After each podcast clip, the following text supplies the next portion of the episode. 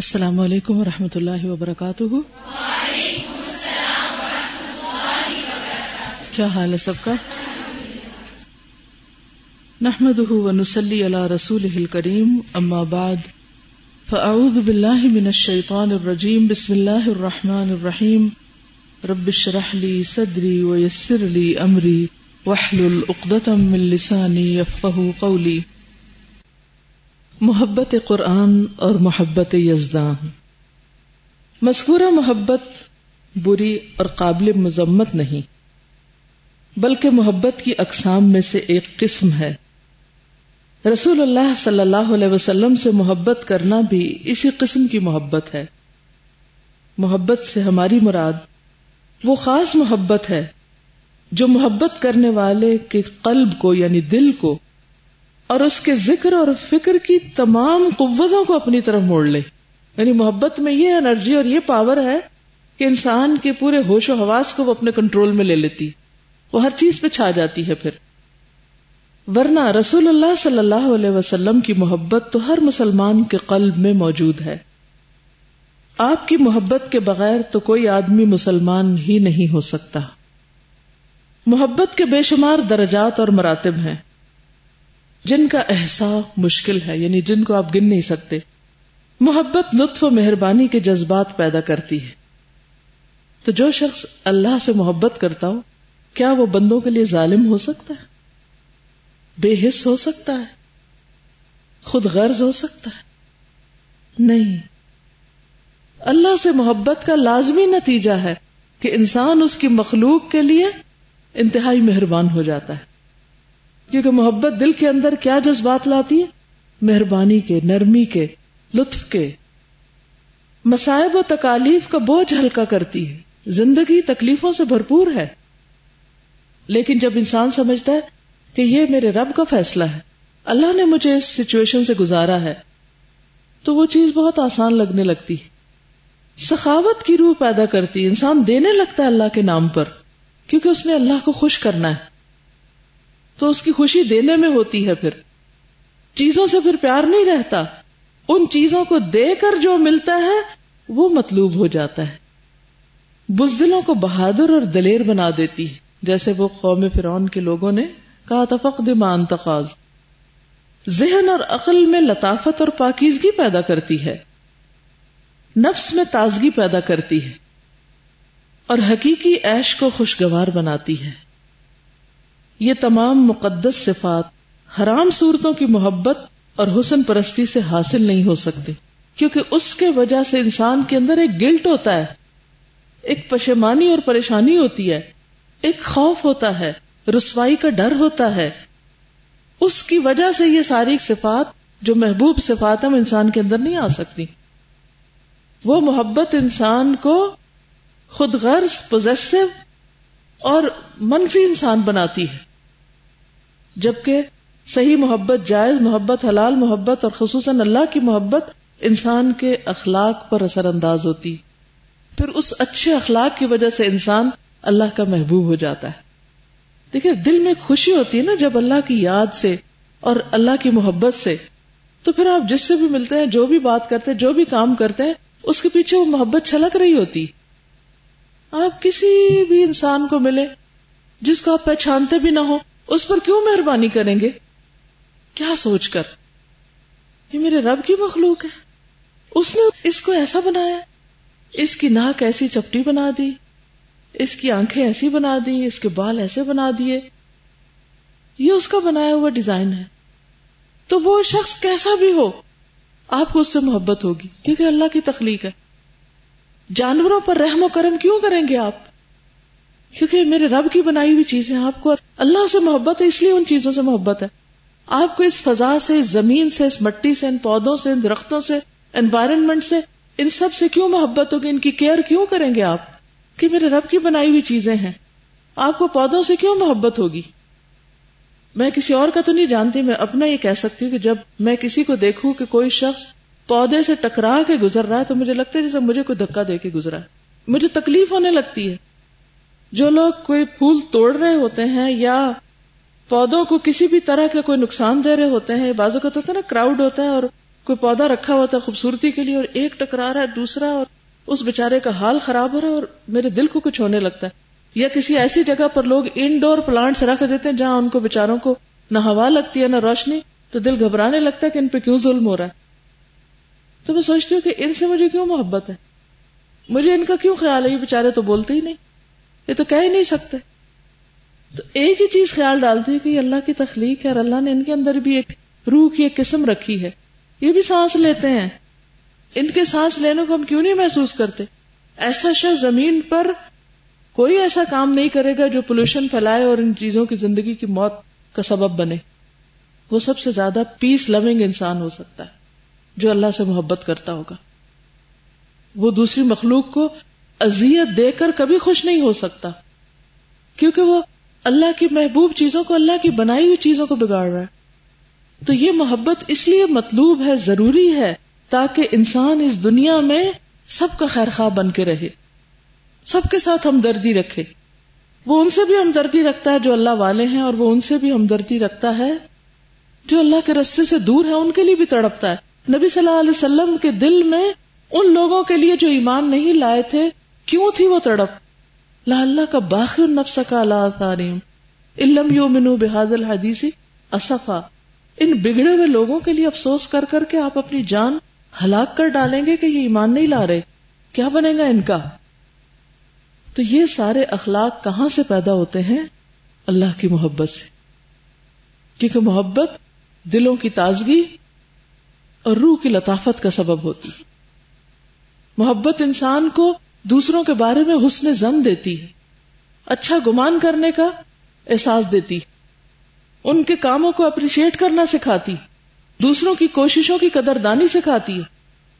جس کے دل میں محبت نہیں، اسے تو کسی انسان کی کسی بھی کام سے کوئی غرض ہی نہیں ہو سکتی. کون کیا کر رہا ہے اور کس لیے تھک رہا ہے، ماں کیوں تھک رہی ہے، شوہر کیوں تھک کے آیا ہے، بچے کیوں پریشان ہیں، اس کو کیا اس سے پرواہ؟ تو صرف خود غرض ہے، صرف اپنی ذات کی خوشی جانتا ہے. اگر شوہر نے اس سے پیار کا اظہار نہیں کیا تو وہ یہاں روٹھا پیٹا ہے، اور اگر ماں نے اس کو پیار سے نہیں بلایا تو وہ اس سے خفا ہے، اور اگر بچوں نے عزت نہیں کی تو وہ اس سے ناراض ہے.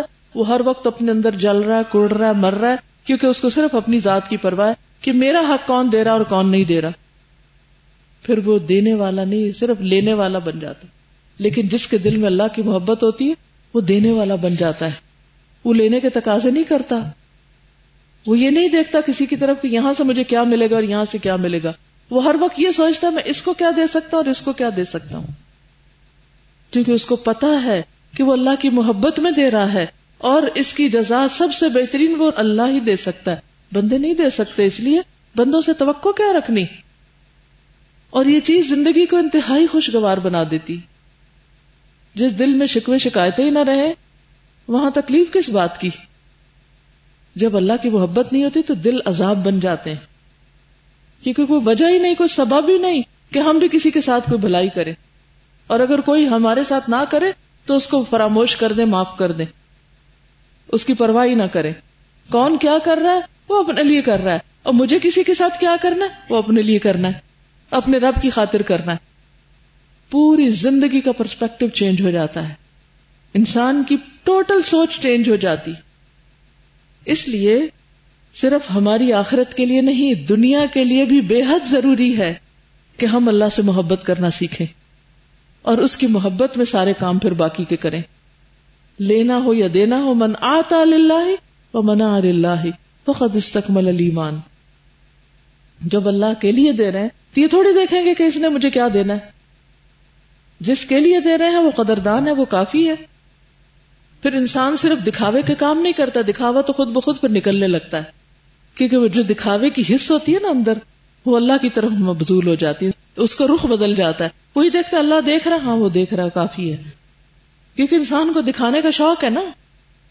تو جب اس کو پتا ہے کہ وہ اندھیرے میں بھی دیکھ رہا ہے، وہ ظاہر میں بھی دیکھ رہا ہے، وہ باطن میں بھی دیکھ رہا ہے، وہ ہر جگہ دیکھ رہا ہے، تو اس کا شوق پورا ہو جاتا ہے. کوئی دیکھنے والا دیکھ رہا ہے، کوئی اور دیکھے یا نہ دیکھے، پھر اس کی پرواہ نہیں رہتی، اس کا انتظار ہی نہیں رہتا کہ کوئی اور دیکھے ذرا آ کے، جس کو دکھانا تھا اس نے دیکھ لیا. تو انسان کی پوری سوچ اور اس کا اخلاق تبدیل ہو جاتا ہے، اور یہ ساری چیزیں الٹیمیٹلی انسان کے اندر ایک ایسی خوشی پیدا کر دیتی ہیں کہ تنہائیوں میں، رات کے اندھیروں میں، لوگوں کی بے وفائیوں میں، کسی چیز میں کوئی غم رہتا ہی نہیں، ہر چیز خوشگوار ہو جاتی، اور فکر اور غم رہتا تو ایک ہی کہ یا رب میری غلطیوں اور میری کوتاہیوں کی وجہ سے تو مجھ سے ناراض نہ ہو جانا۔ تو کہتے ہیں کہ محبت انسان کے اندر پاکیزہ جذبات پیدا کرتی ہے، اور یہ دنیاوی حسن پرستی اور حرام صورتوں کی محبت سے پیدا نہیں ہو سکتی۔ قیامت کے دن بندے اللہ تعالیٰ کے حضور میں حاضر ہوں گے، ان بندوں کے سرائر یعنی چھپے ہوئے راز اور اعمال مخفیہ ظاہر ہوں گے، سامنے آ جائیں گے۔ وَحُصِّلَ مَا فِی الصُّدُورِ، ایسے بندوں کے سرائر اور اعمال تمام سے بہتر ہوں گے، ان کے سرائر میں سراسر خیر و فلاحی ہوگی، یعنی ان کے راز کہ انہوں نے کوئی کام کیوں کیا، کیا سوچ تھی، یہ سب اللہ کو پتا ہوگا، اور جب اللہ کے لیے کیے ہوئے کام سامنے آئیں گے تو انسان خوش ہو جائے گا۔ کسی شاعر نے کہا ہے، سَيَبْقَى لَكُمْ فِي مُزْمِرِ الْقَلْبِ وَالْحَشَا سَرِيرَةُ حُبٍّ يَوْمَ تُبْلَى السَّرَائِرُ، قلب اور اندرون قلب کی محبت کے سرائر اس دن تک باقی رہیں گے جس دن سرائر ظاہر کیے جائیں۔ سرائر دل کے اندر کی چھپی ہوئی باتیں، یعنی انسان جو کام چھپ چھپ کے کرتا ہے لوگوں سے، اور کسی کو بھی نہیں پتا، ان کا کوئی بھی نہیں دیکھتا، کوئی نہیں جانتا، جب وہ قیامت کے دن اللہ کے سامنے آئیں گے تو جس کو دکھانے کے لیے وہ سب کچھ کیا تھا، جب وہ دیکھ لے گا تو اس سے بڑی خوشی کیا ہوگی۔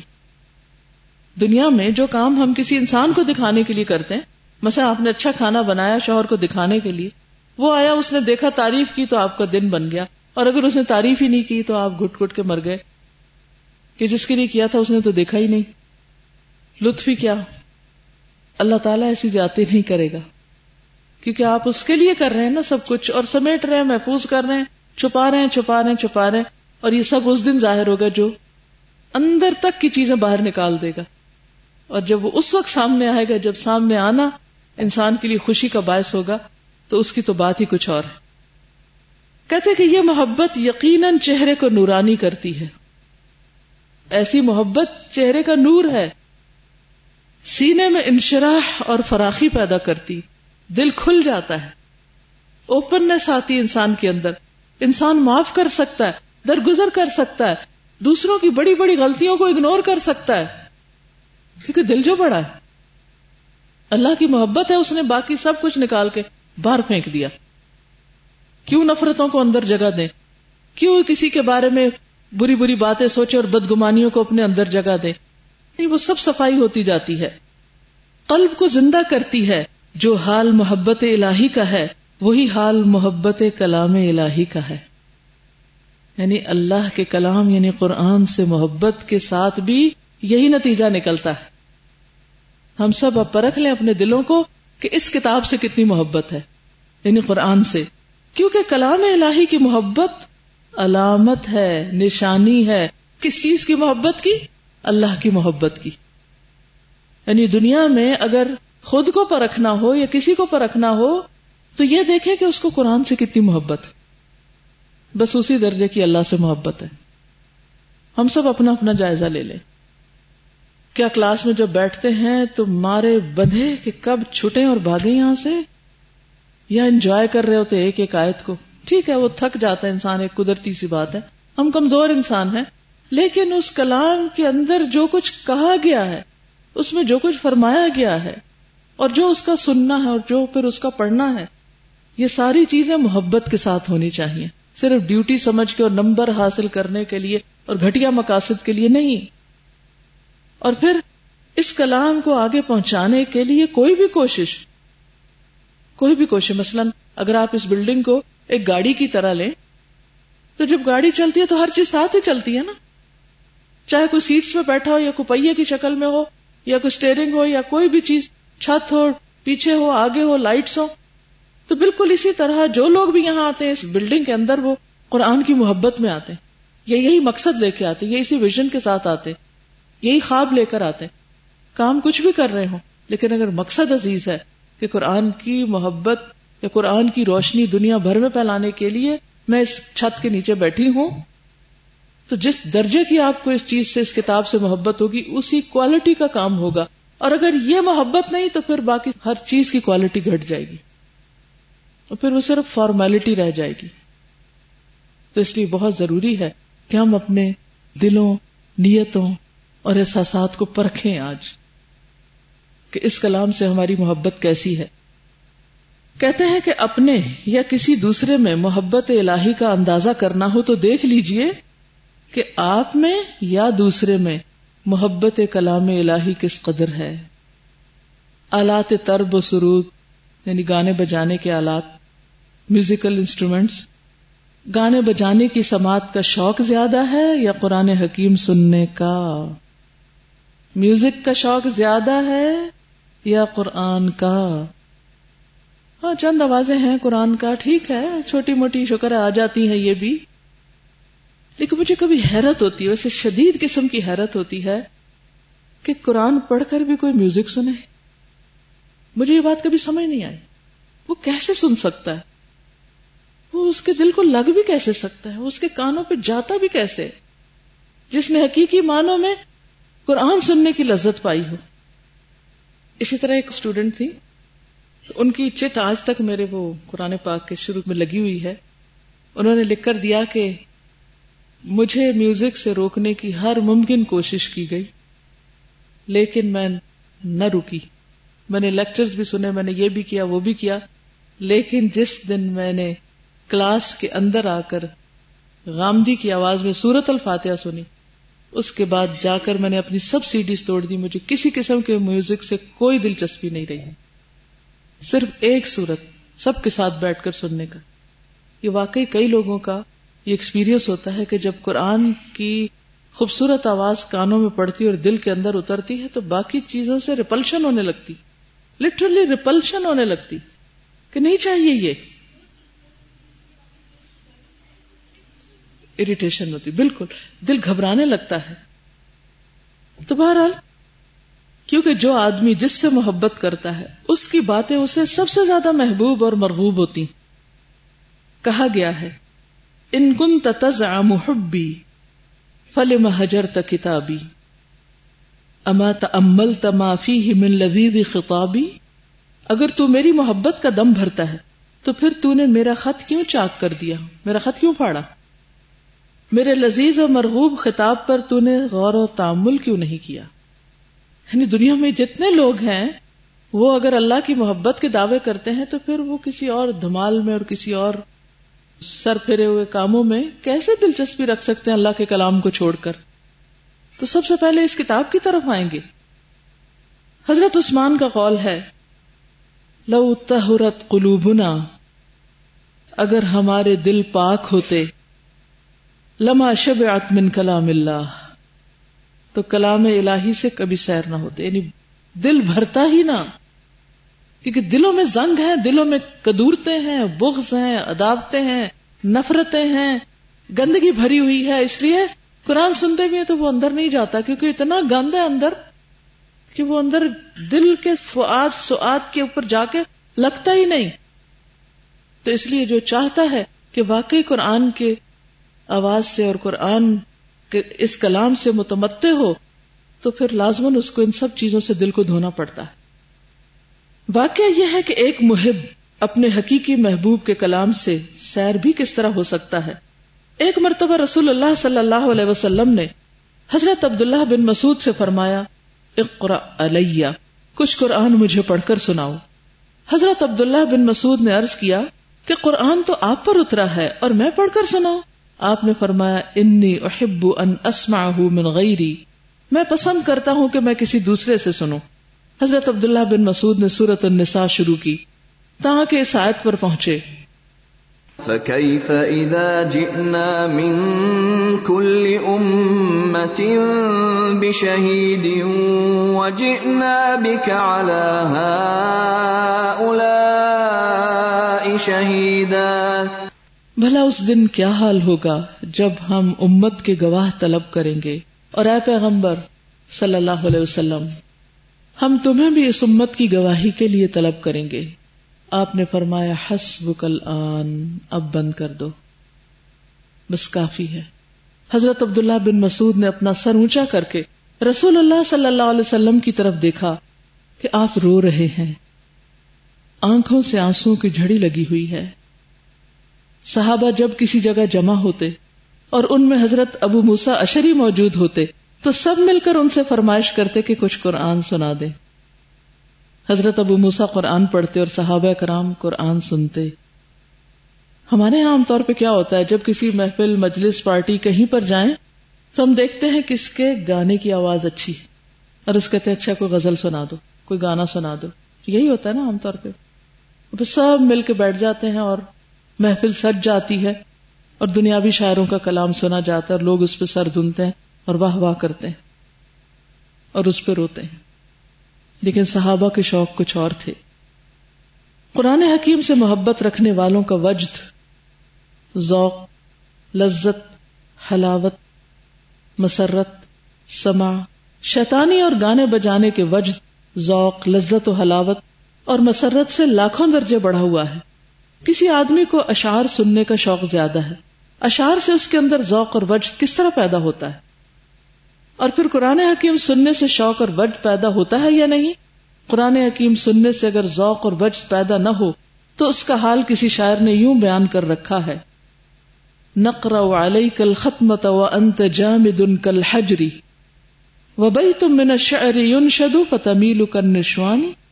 تیرے سامنے ہم پورا قرآن پڑھ دیتے ہیں لیکن تو غیر متحرک پتھر کی مانند ہوتا ہے، راک کی طرح ہوتا ہے، ہلتا ہی نہیں، اور جب کوئی شعر پڑھا جاتا ہے تو بدمستوں کی طرح جھومتا ہے۔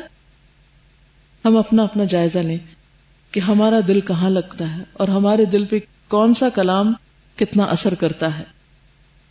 یہ حالت اس امر کی دلیل ہے کہ قلب محبت الہی سے خالی ہے، یعنی اگر شعر و شاعری میں دل لگ رہا ہے اور اسے صرف سماع شیطانی سے تعلق ہے۔ افسوس کے فریب خوردہ لوگ، یعنی دھوکہ کھائے ہوئے لوگ، سماع شیطانی کو بھی ایک اچھی چیز سمجھتے ہیں۔ عشق اور حسن پرستی کے جو فوائد اور منافع پیش کیے گئے، یعنی پیچھے جو باتیں ہوئی تھیں، ان سے لاکھوں درجے زیادہ اللہ کے کلام کی، اس کے رسول کی محبت میں فوائد موجود ہیں، بلکہ اس محبت کے سوا تمام محبتیں بے سود، بے فائدہ اور بے نفع ہیں۔ اس محبت کے سوا جس قدر بھی محبتیں ہیں، اگر وہ محبت الہی میں اعانت نہیں کرتی، یعنی اس میں مددگار نہیں اور حقیقی محبوب کی طرف رہنمائی نہیں کرتی، تو وہ ساری محبتیں غلط اور بے سود، بے فائدہ ہیں۔ تو انشاءاللہ اب ہماری تھوڑی سی کتاب باقی ہے اور اگلا چیپٹر ہے عورت سے محبت کرنا جائز ہے، تو اس سے بہت سارے غلط فہمیاں دور ہو جائیں گی، ٹھیک ہے؟ سبحانک اللہم و بحمدک، نشہد ان لا الہ الا انت، نستغفرک و نتوب الیک۔ السلام علیکم ورحمۃ اللہ وبرکاتہ۔